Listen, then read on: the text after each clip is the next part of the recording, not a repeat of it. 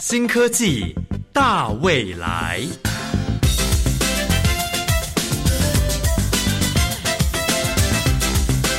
科技的进步让你看得见未来，深入浅出的介绍让你听得懂科技。欢迎收听由谢若楠制作、吴宜佳主持的《新科技大未来》。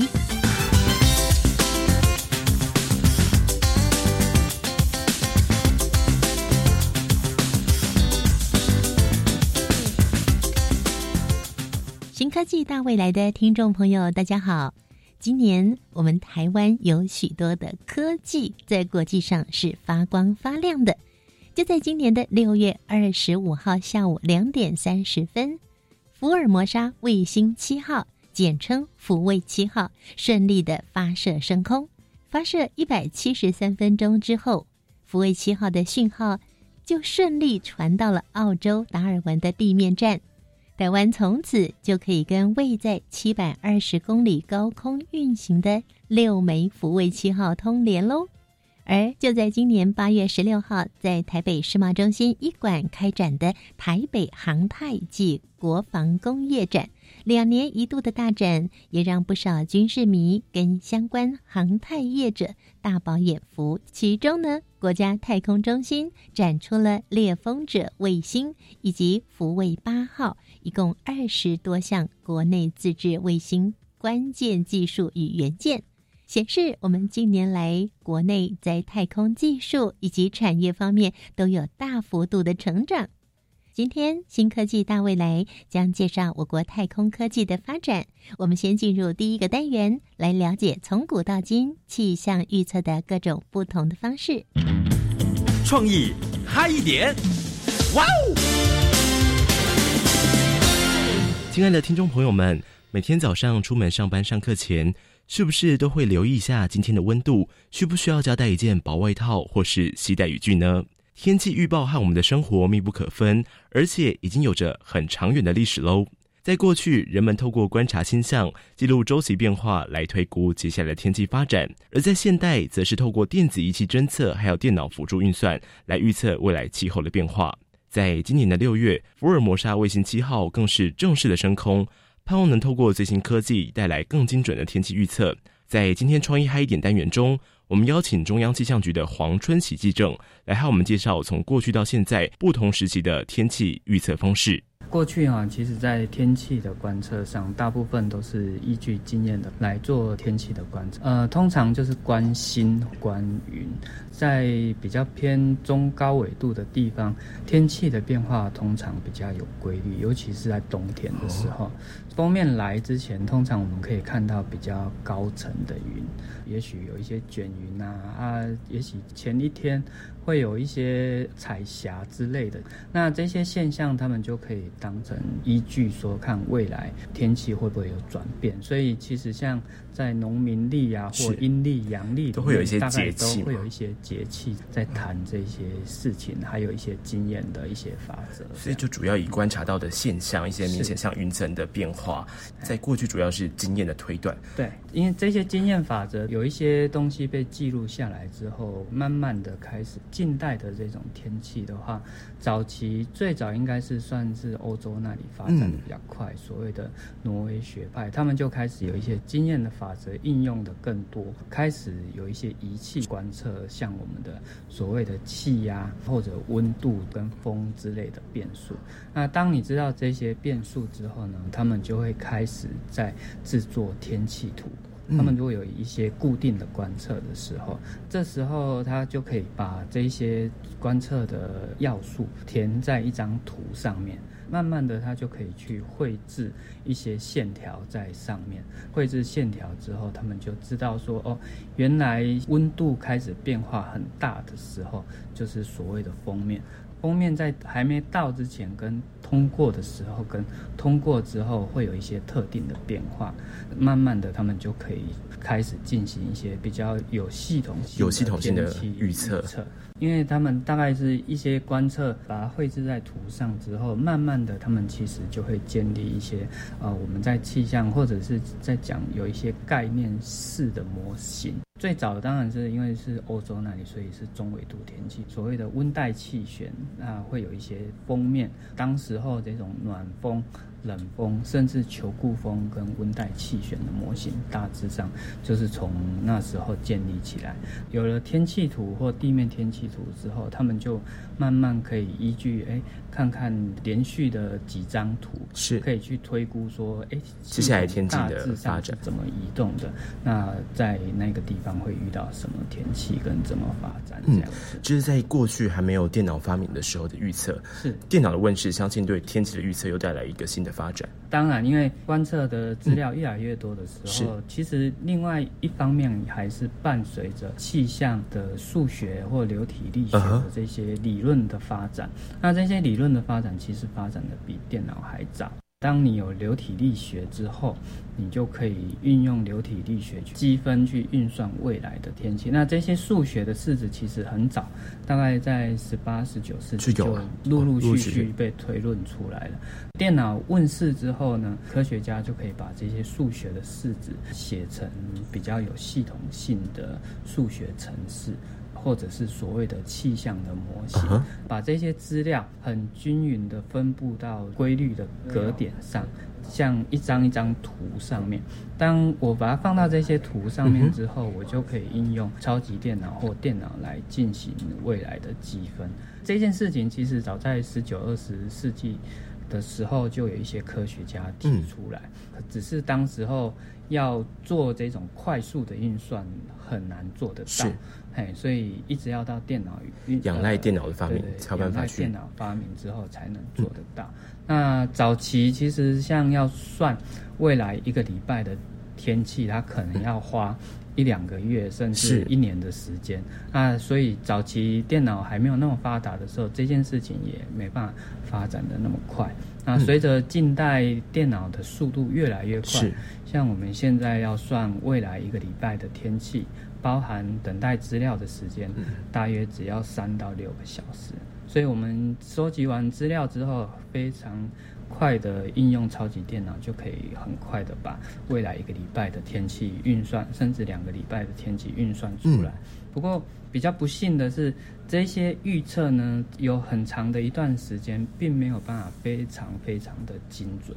它可以告诉预报员一个天气演变的可能性。可是实际上要真的应用到直接的天气的变化，可能还是有一些弱。其实预报员的经验法则，或者是预报员在累积所谓的数值天气预报上的的经验就非常重要。那他可以依据这些电脑算出来的时间，再依据他的经验来进行天气的研判，通常可以让天气预报。变得更好，非常长的一段时间是处在这种电脑跟人之间相互在搭配的一个状况。那到了更近期之后，其实在大概二十世纪比较末期之后，一直到二十一世纪，这个电脑发展的那个速度更快，大概是一个比较爆炸式的进步。这个时候，其实电脑运算的那个。呃，精准度就越来越高。到这个时代，其实预报员他在这里扮演的角色会相对上较不容易，不依赖这些产品来进行天气预报这样。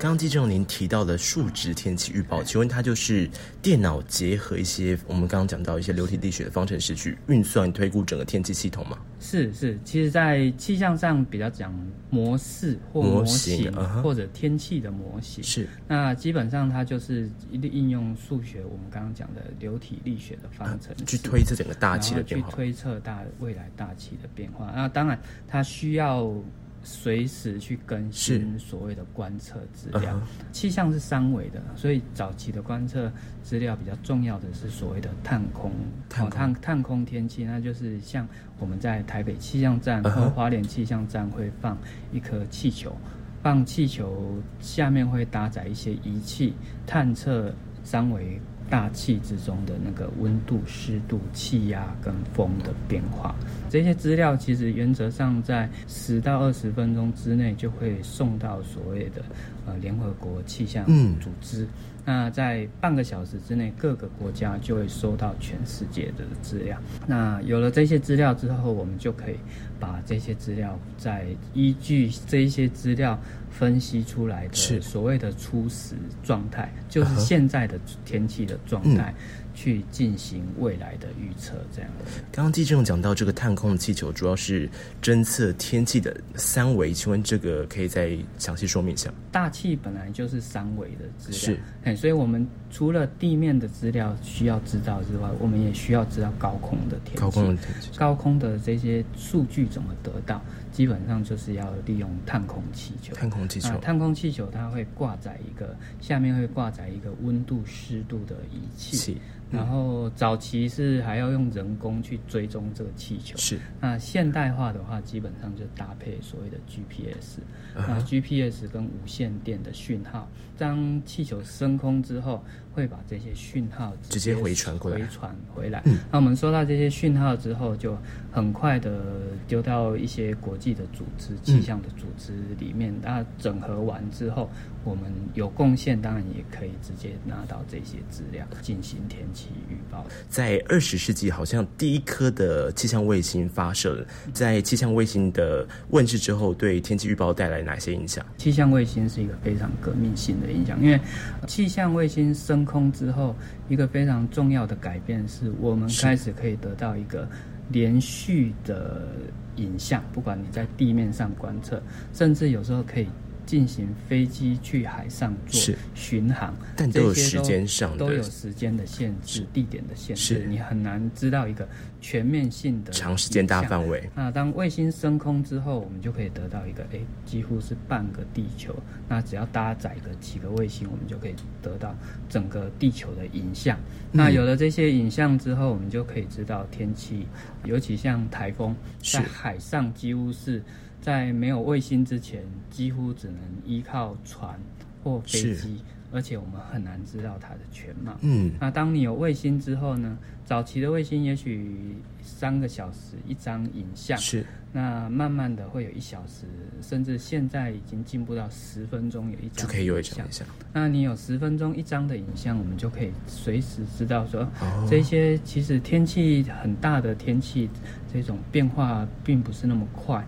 可是你可以知道它大致上是怎么移动，那会影响到哪一些区域。早期当然是以影像为主，是。可是这些影像里面，其实慢慢的我们还可以提取一些数据。所以像海上，当我们没有一些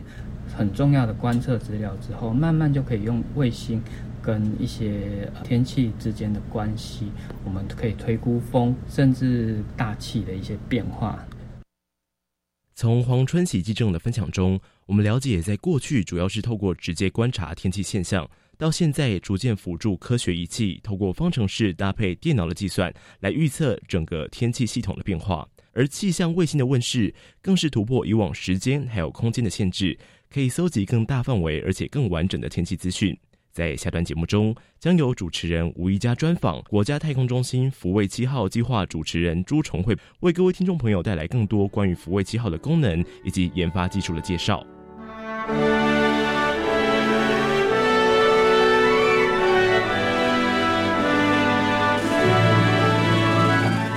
朋友，今天新科技大未来节目的第一个单元，我们听到了我们人类呢从古到今怎么样来预测天气的方式了。好，接下来呢，我们就要来告诉大家，现在最新的气象预报巨星福尔摩沙卫星七号，简称福卫七号，我们邀请到了计划主持人朱重慧。主持人好，各位听众大家好。陈慧呢是福卫一号到七号第一个 对女性的计划主持人喽，对，可以这样子说。我们很好奇啊，您担任福卫七号的计划主持人，您要做的工作包括有哪些啊？因为它牵涉到很多单位，所以这些单位的整合，例如说有合约的话，就要合约整合；那有在跟国内合作单位的话，例如说我们跟气象局有合作，那我们就要跟呃气象局有所整合。那主要就是把不同的人才、技术结合在一起。你好像说起来很简单，但是我也觉得任务还蛮重的。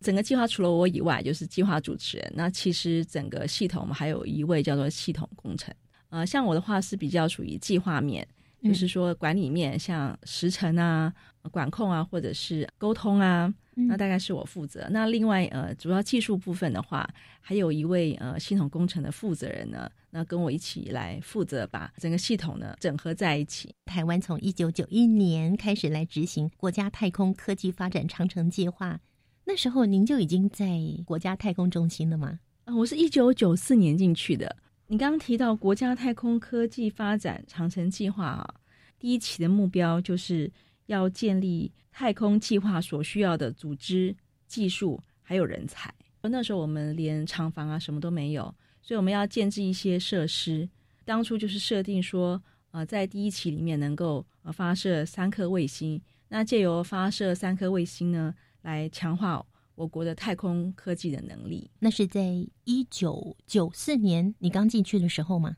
对我刚进去的时候，刚好碰到福卫一号的发展。哇，你从福卫一号到现在福卫七号耶？对，所以时间相当的长。对，从原来刚进去什么都不知道，然后那时候我们连厂房都没有，然后办公室也是搬来搬去的。到后来，我们拥有自己的厂房、自己的设备，逐渐建立了自己的技术啊，到今天。我们能够发射五福卫五号、福卫七号这种，呃，我们自主性比较强的这样子的卫星计划。嗯，所以你刚讲的是第一阶段，对，第一阶段。然后接下来呢？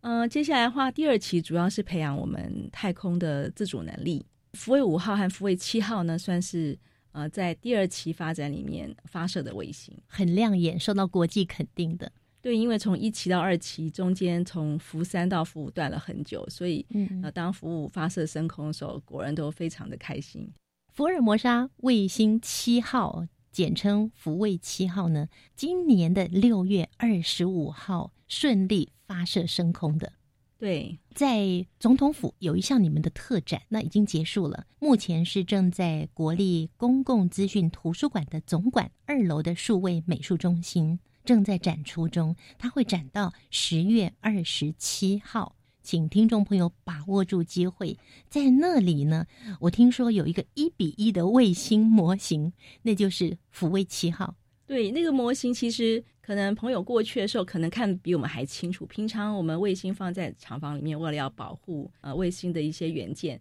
都是用罩子罩起来的，嗯哼，因为连我们自己都不是每天都能够把它看得很清楚。那模型的话，它就是一比一的比例，把卫星的外观展现在观众面前。在这里可以看到你们的制作的影片的一些回顾，我觉得蛮值得来看的。我们再跟听众朋友说一次，是在今年的十月二十七号最后一天哦，在国立公共资讯图书馆的总馆二楼的数位美术中心。我们刚刚讲了第二个阶段了，那还有第三个阶段吗？第三个阶段。今年才开始的三期，包含了呃猎风者号、福卫八号。那也许之后可能后续还会有福卫九号。我们后续还想要发展一些影像的观测卫星系列。我这是第三期，今年才开始的。对，哦，好，这是为我们介绍的国家太空科技发展的长城计划。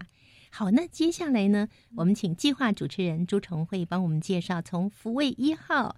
到今年。在六月二十五号顺利发射升空的福卫七号，它们各具备有什么样的功能呢？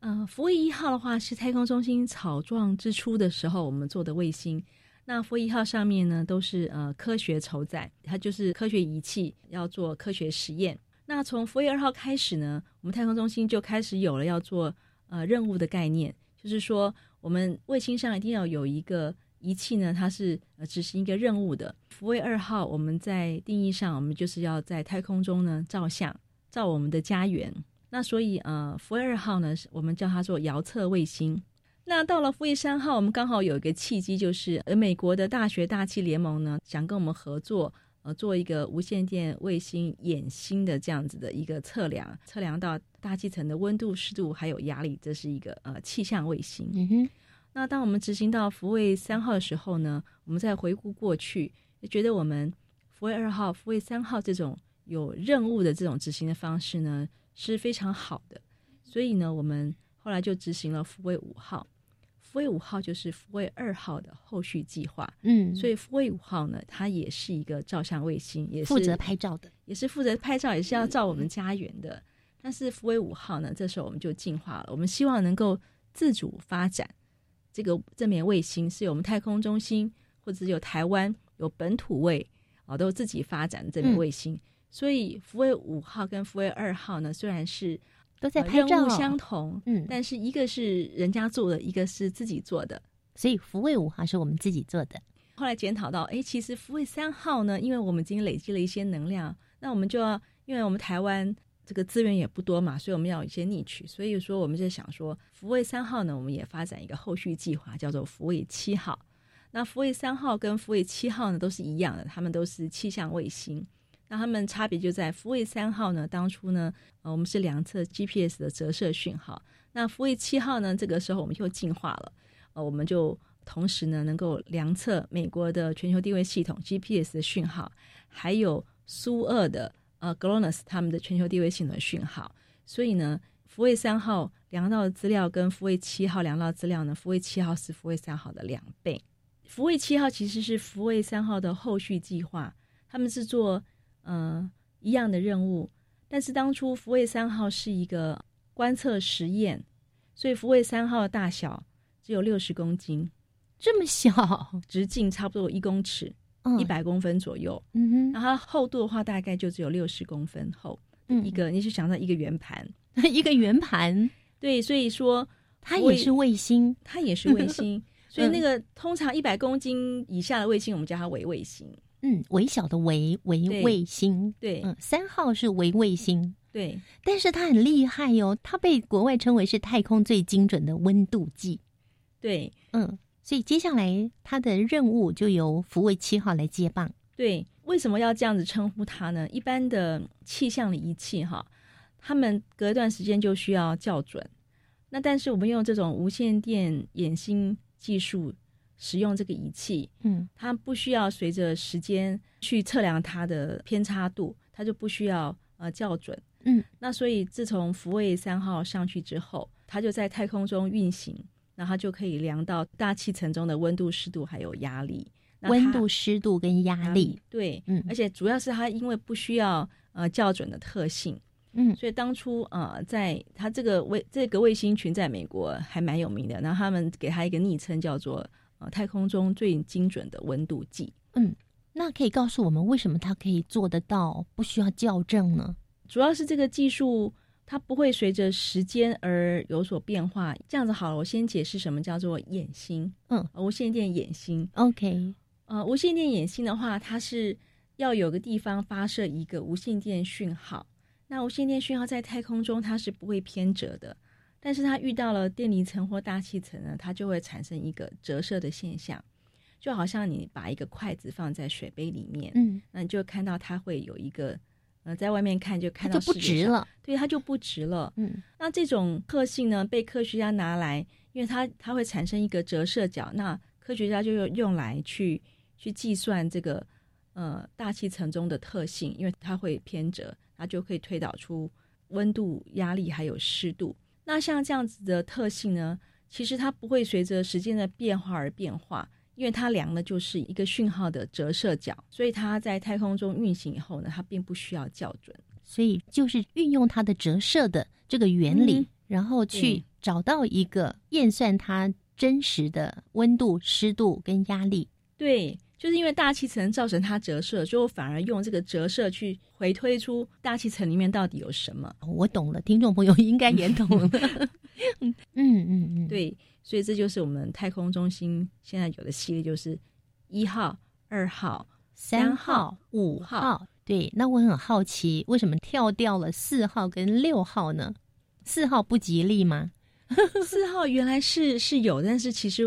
到现在我已经不太记得 它是什么卫星了。那主要也是因为执行到一一定的程度呢，觉得不适合了，就叫停了。那福卫六号的话是呃，执行到某一个阶段呢，就没有预算了，所以那个福卫六号也叫停了，经费不够。对，经费不够。好，认识了福卫一号、二号、三号跟五号的任务之后呢，待会儿下一个阶段呢，我们就要来认识福卫七号的发展的过程喽。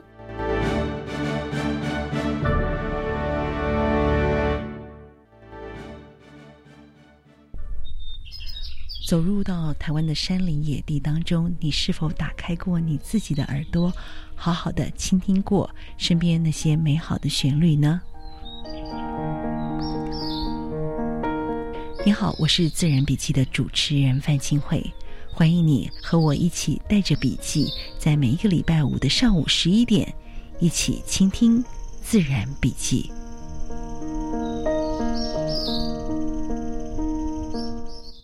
Baby baby，今天开车出门玩？不要啦！你知道现在出外，不仅马路有三宝，还有名车满街跑，万一撞到赔不完，想到就晕倒。唉，别担心，我帮你准备了终极车险护身符，强制车险先打底，第三人责任保险再给力，超额责任保险防万一，三件齐发最安心。最重要的是小心开车。以上广告由保险业务发展基金管理委员会提供。哇，炸鸡可乐咸酥鸡，同学，你常常这样吃都没有蔬菜，很不健康哎。有什么办法？我又没像你这么好，住家里。No，我也常外食啊，不过我还是能吃到足量蔬菜，因为我都参考教育部制作的《如何吃足量蔬菜教学手册》，才会吃得健康又营养。从教育部学校卫生资讯网下载大专校院推动摄取足量蔬菜教学资源参考手册，让你外食没烦恼，健康饮食每一天。以上广告由教育部提供。加外加外，阿玛波拉，扎根格玛西卡斯达斯，的加古拉布古列列。大家好，我是来自台东的胡代明，这里是教育电台。那罗哇那咿呀那呀哦哎呀，那是你呀鲁玛的呀恩哦，朋友们就爱教育电台。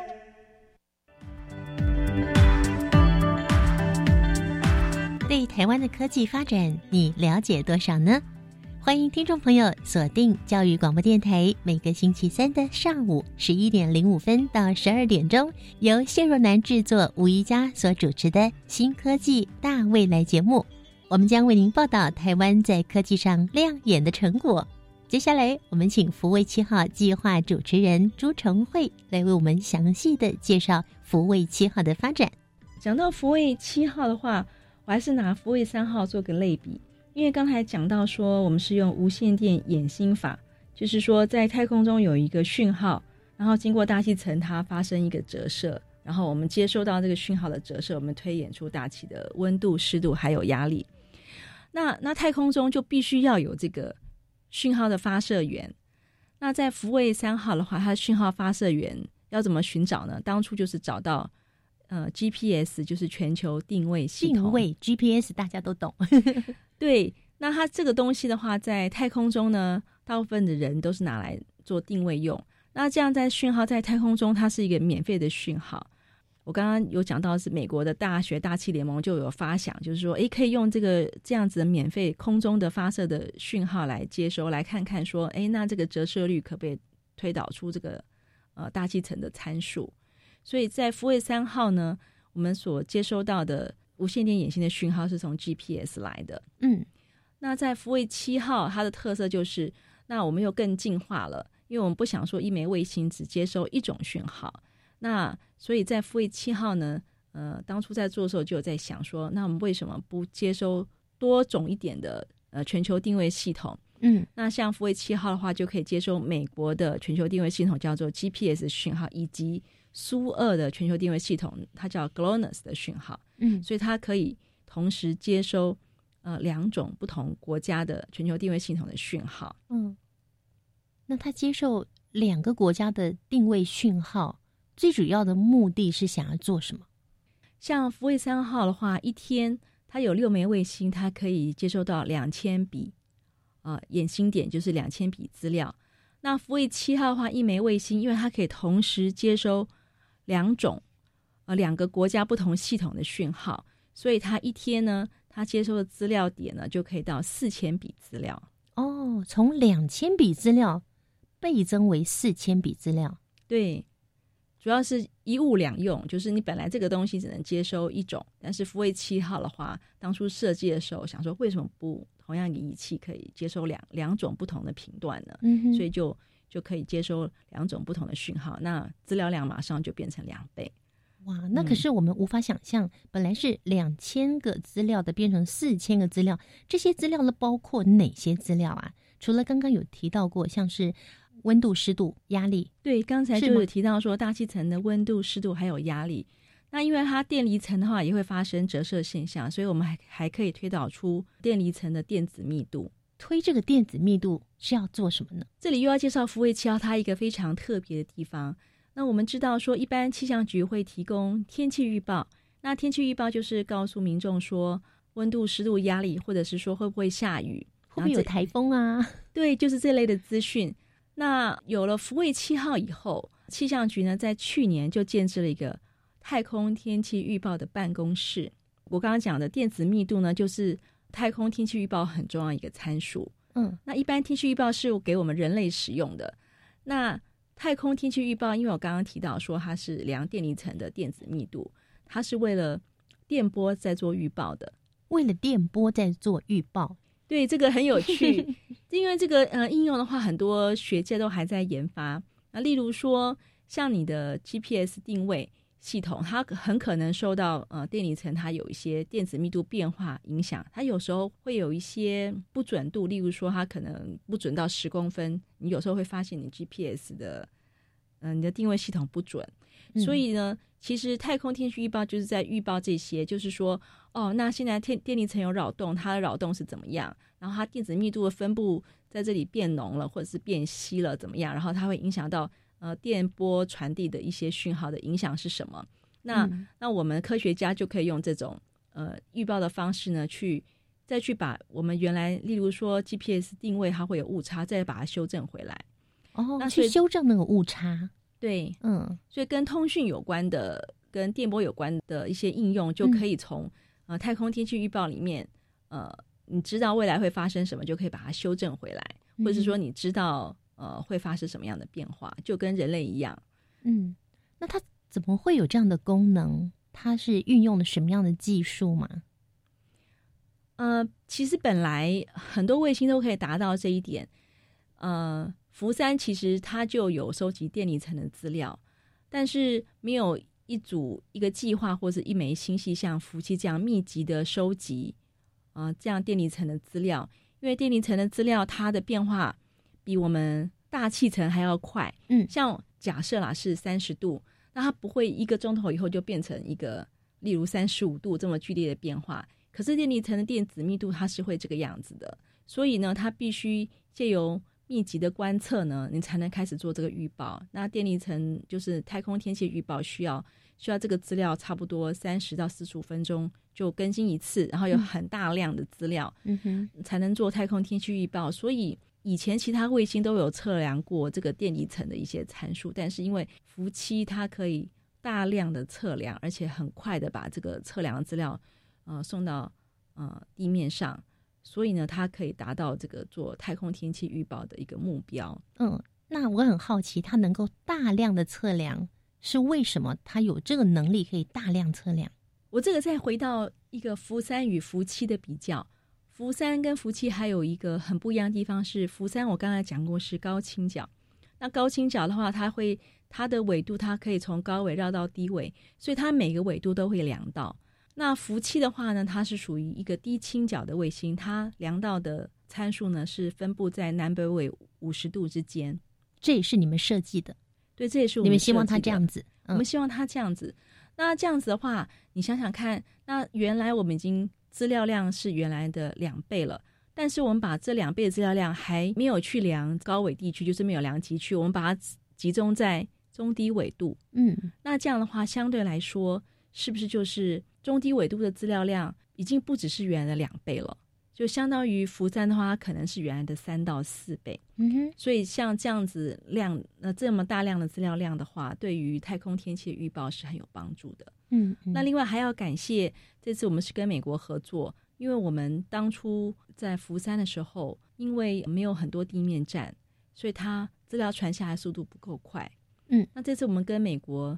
海洋大气总署合作，那他找到了呃八个地面站，在全球找到了八个地面站，然后加上我们台湾地面站有九个地面站，所以我们资料可以在太空中收集之后很快的传下来，这也是促使我们可以做太空天气预报的原因。我刚刚有讲过，因为它需要说呃每三十分钟、每四十五分钟就更新一次，所以我们有大量资料，还有大量的地面站，那所以就可以呃促成这个太空天气预报可以让它实现。然后更精准。就更精准，对。您刚讲说，福卫七号是跟美国国家海洋暨大气总署共同执行，对。为什么要跟他们合作，或者是为什么他们愿意跟我们合作呢？因为其实我们福山就曾经跟美国的大学大气联盟合作过。因为其实无线电衍星的技术这个测量法，其实当初是是由这个呃学术单位提出来的。嗯，那他们学术单位当初在福山的时候，呃，需要找经费，他们找了百分之二十的经费，然后我们出了百分之八十的经费呢，我们一起合作福山，那得到了一些成就。在福山发射之后呢，这个美国大学大气联盟呢又去找到 NOAA，就是美国海洋大气总署来提供这个地面站。那后来，这个海洋大气总署跟我们合作也非常的愉快。他们就想说，我们应该要做一个后续计划，我们叫做“福七计划”。嗯，那所以这样子的话，就促成了我们跟美国海洋呃暨大气总署合作的一个契机。那在这个福卫七号，我们就不再是就是说，因为当初人家是学术单位，我们是法人单位嘛，那他们出二十，我们出五十。在福七的话，呃，我们是用五十五十的比例来合作的。因为他们美国的话也找到一个算是比较官方的单位，所以呢，我们就请他们负担做另外百分之五十的 effort。我们很好奇这个福卫七号研发过程啊，它是从哪一年开始，然后到它今年的六月二十五号正式升空，这中间经历了多久的时间呢？其实整个计划开动是二零一二年，但是在之前我们花了很多时间跟美国海洋大气总署谈，说我们到底要打造一个什么样的计划。那所以说，我们这两方想好我们要做什么样的计划以后，那才会有一个我们工程叫做规格的东西出来。那有规格出来以后，从二零一二年以后，那我们就开始执行这个卫星的设计制造，到呃二零一六年，那所有的硬体都已经呃组装测试完成。讲到规格的部分，一定要让听众朋友知道，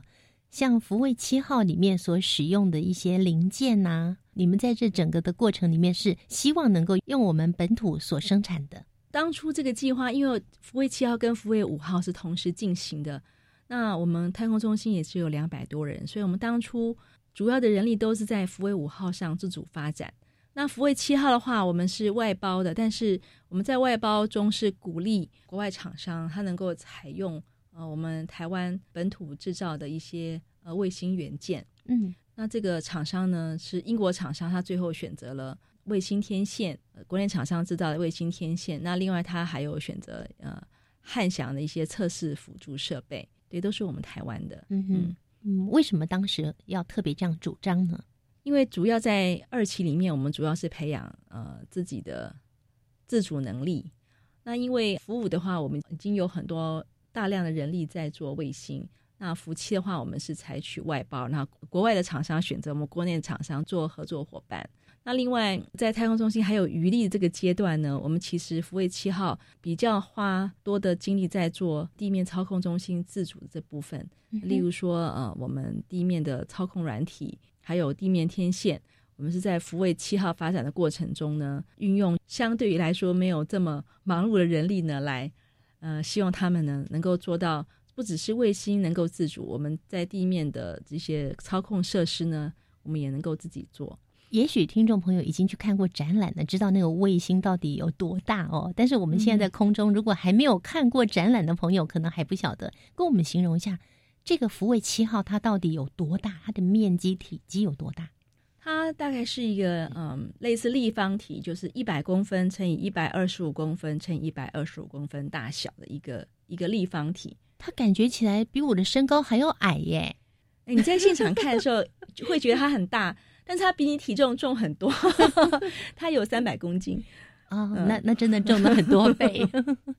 我在网络上看到一个资料是这样子，我不知道对不对哈，我嗯提出来一下，就是说有福卫二号、五号，他们只用了一颗卫星，那福卫三号、七号却要六颗卫星，嗯理由何在？我这个数目字对吗？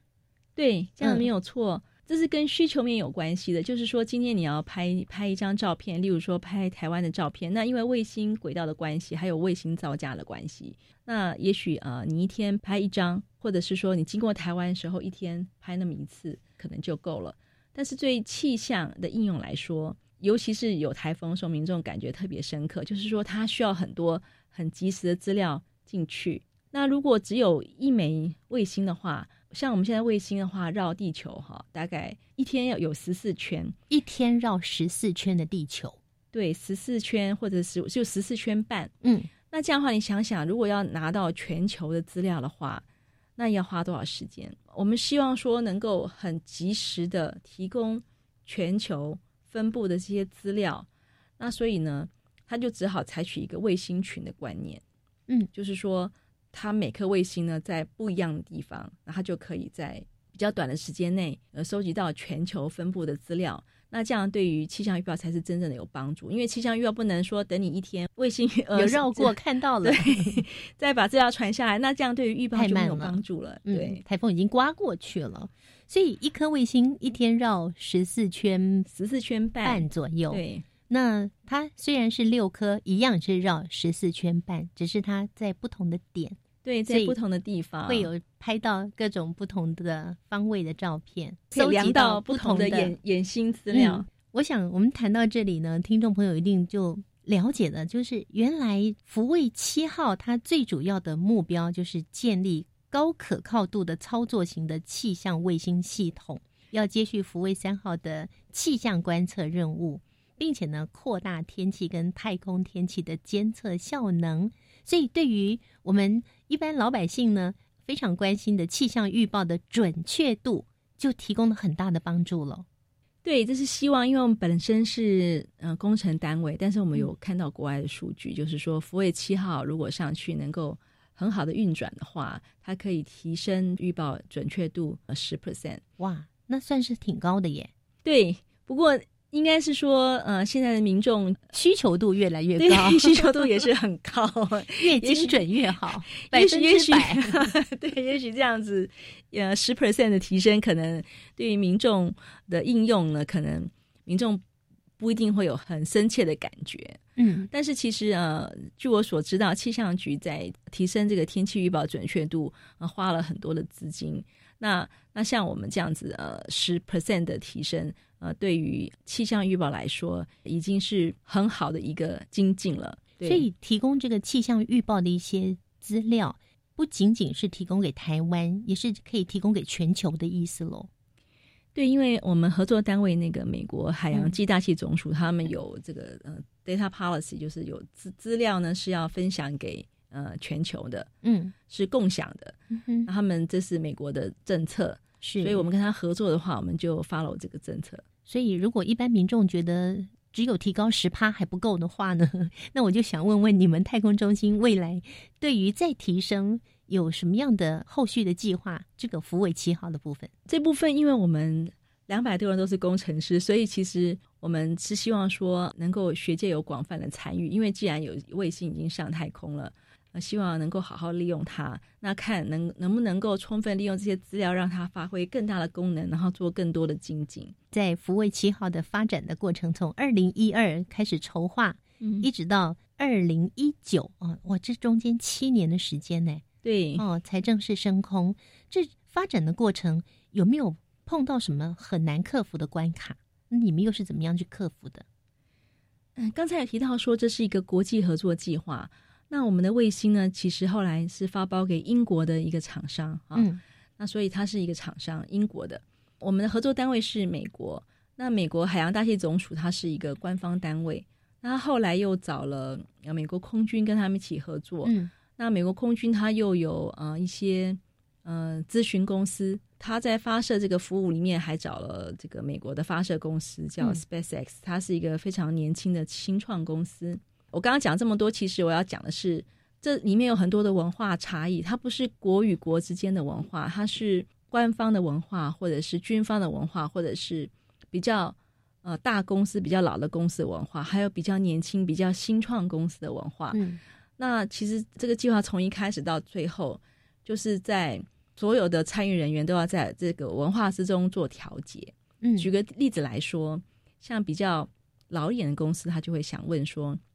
你这东西做的好不好？然后够不够实在？”那他就问非常多的问题，然后他的问题会重复的一直不停的问，他会从各种不同角度来问说：这个卫星做的够不够强壮？嗯啊，或者做的够不够好？但是你可以想象，一个商业公司或一个新创公司，每个问题他要回答都是他的时间，都是他的资源。嗯所以，所以说这样听起来也许没什么，但是呃，每天这样子执行下来，有时候会造成很不愉快或很大的冲突。那几乎都是在这个中间需要需要调节，因为有时候呃问题出来了，也许有些新创公司觉得我帮你解决了，它就结束了，但是在官方系统，他就希望说你有一个非常详细的检讨书，或者是 呃检讨报告，就是类似这样子。所以你可以想象，如果说当有问题发生的时候，这个冲突是很大的。所以说，几乎花很多时间在调节一些不是算是国际文化的不同，但是是属于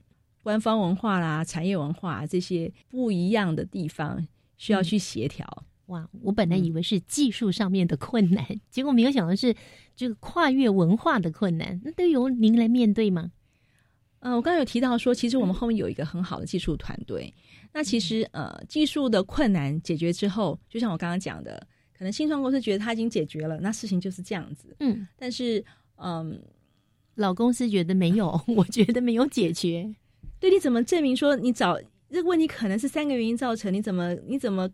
说说服我说就是就是你找到这个原因？可能还有其他两个呢？嗯所以说技术问题，工程师都能够很理理性的去找到去解决，但是、呃中间要怎么处理的，就是呃 process 或者是流程。比较是我我需要去处理的问题，那那工程问题的话，我们自然有太空中心有很多优秀的工程人员会解决这些问题。嗯哼，是嗯。您曾经说过一句话，就是当福卫七号升空之后，你们的重要的工作才正要开始。为什么这么说呢？因为在升升空之前，我们只是对卫星呃做组装测试，但是它还没有开始服务我们人类。嗯，那发射之后呢，它上去之后呢，所有的东西都设定好之后呢，他才是真正要开始呃服务我们社会。就像福卫三号一样，他二零零六年发射，那他当初说明是两年。那他现在服务我们服务了十几年，都还在服务，他就提供这个气象资料。嗯，那福七也是一样，就是说我们虽然前面花了这么多年去把它组装、测试，甚至发射成功到太空中，但是它的它的重要的任务其实是他收集到够多的资料，可以增进我们气象预报。那这个挑战才刚刚要开始。嗯，那就是说，虽然我们预计它可以对我们人类做多少多少的贡献，但是真正是不是可以做这么多贡献呢？是现在开始，或者是说气象局他们已经做了很多努力，把我们资料要进入他们的数字天气预报模式。嗯但是如果说怎么样做得更好，然后更有效益，那也需要协接更多的努努力来来帮助我们，或者帮助气象局说，哎，这个资料已经到了，嗯那怎么样让它做一个更好的应用？是。嗯那是以福卫七号升空之后，接下来你们后续要做的事情，也让我们了解一下。我们的工作其实是有点讲起来是听起来很炫，其实讲起来又很无聊。我们花很多时间，大概呃上去以后呃做调教，就是对仪器做调教，然后对地面的软体做调教，然后这些都弄完之后呢，调教以后就要推算出刚才讲的大气温度、湿度还有压力。嗯那我们怎么知道它的东西对不对呢？或者是有多少精确度呢？还要配搭，例如说我们释放我刚刚讲的探空气球，或者说其他量测方式，然后多方的验证它这个资料是好的。嗯那照美国的标准的话，他们会会有一个 certificate，就是一个证书，就好像说我们我们什么东西都有一个证书，达到标准。达到标准的证书。那这个证书有了以后呢，他才会开始把这些资料呢，呃，发布给所有的气象使用者、呃研究者或者是呃各国气象中心使用。嗯所以它这个过程其实是相当严谨的。嗯哼，嗯，哎，福卫七号现在开始提供服务了吗？还没有，还没有。那是 我们现在正在做这个资资料的调教。那什么时候可以开始提供服务呢？嗯，发射后七个月，要这么久啊？对呀，所以我就刚才是说，呃，虽然说听起来我们这是一个很炫的一个工作，嗯，但是它其实呃有很多工作是很很繁复，调教一次又一次，然后你也许今天好像觉得这个参数不对，去调调那个参数不对，去调调，要调到一个最佳的一个结果以后呢，然后最后这个。资料要通过类似一个呃考试或一个证书以后才可以，才可以拿拿出来服务大家。对，嗯，所以预计是七个月的时间。对，预计发射后七个月，这个资料可以呃让学界还有让气呃各国气象中心可以开始使用。哇，所以这样算起来七个月的话，嗯，那等于是二零二零年的一月或二月。对，我们现在是预估这个时段。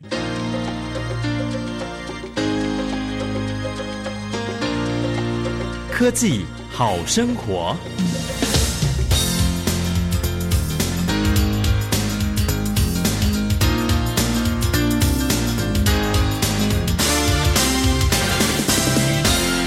那我们来预测一下，福卫七号开始提供服务之后呢，它为我们人类带来哪些生活上的帮助，还有哪些科学上的提升呢？嗯，生活上的帮助的话，就是天气预报呢可以更加的精准。那科学上的话，其实呃，我个人比较期望说，因为我们有了太空天气预报，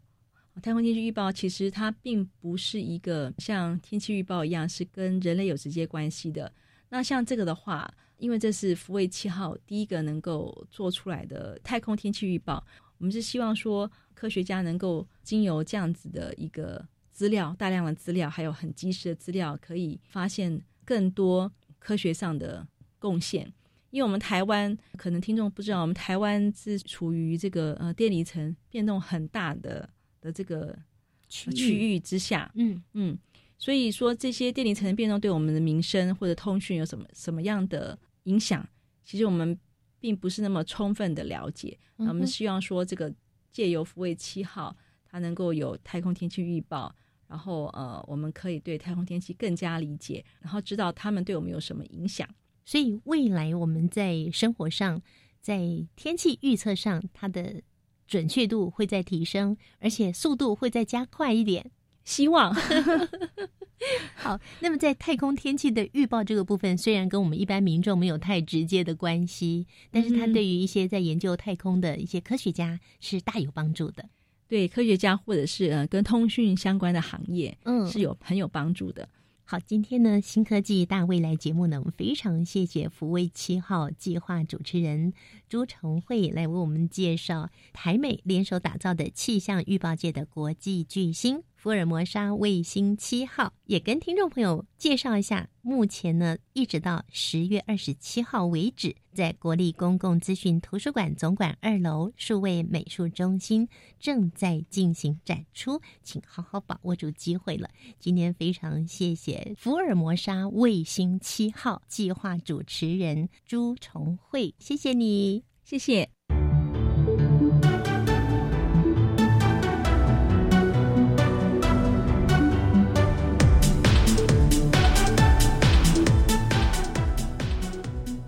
发射福卫七号之后呢，将可以观测到正负四十五度之间低纬度地区气象的数据，每天传送讯号四个时段，未来对台湾气象预测，尤其是降雨预报准确度将大有帮助。这也是继福卫三号之后，台湾再度与美国携手合作的太空技术。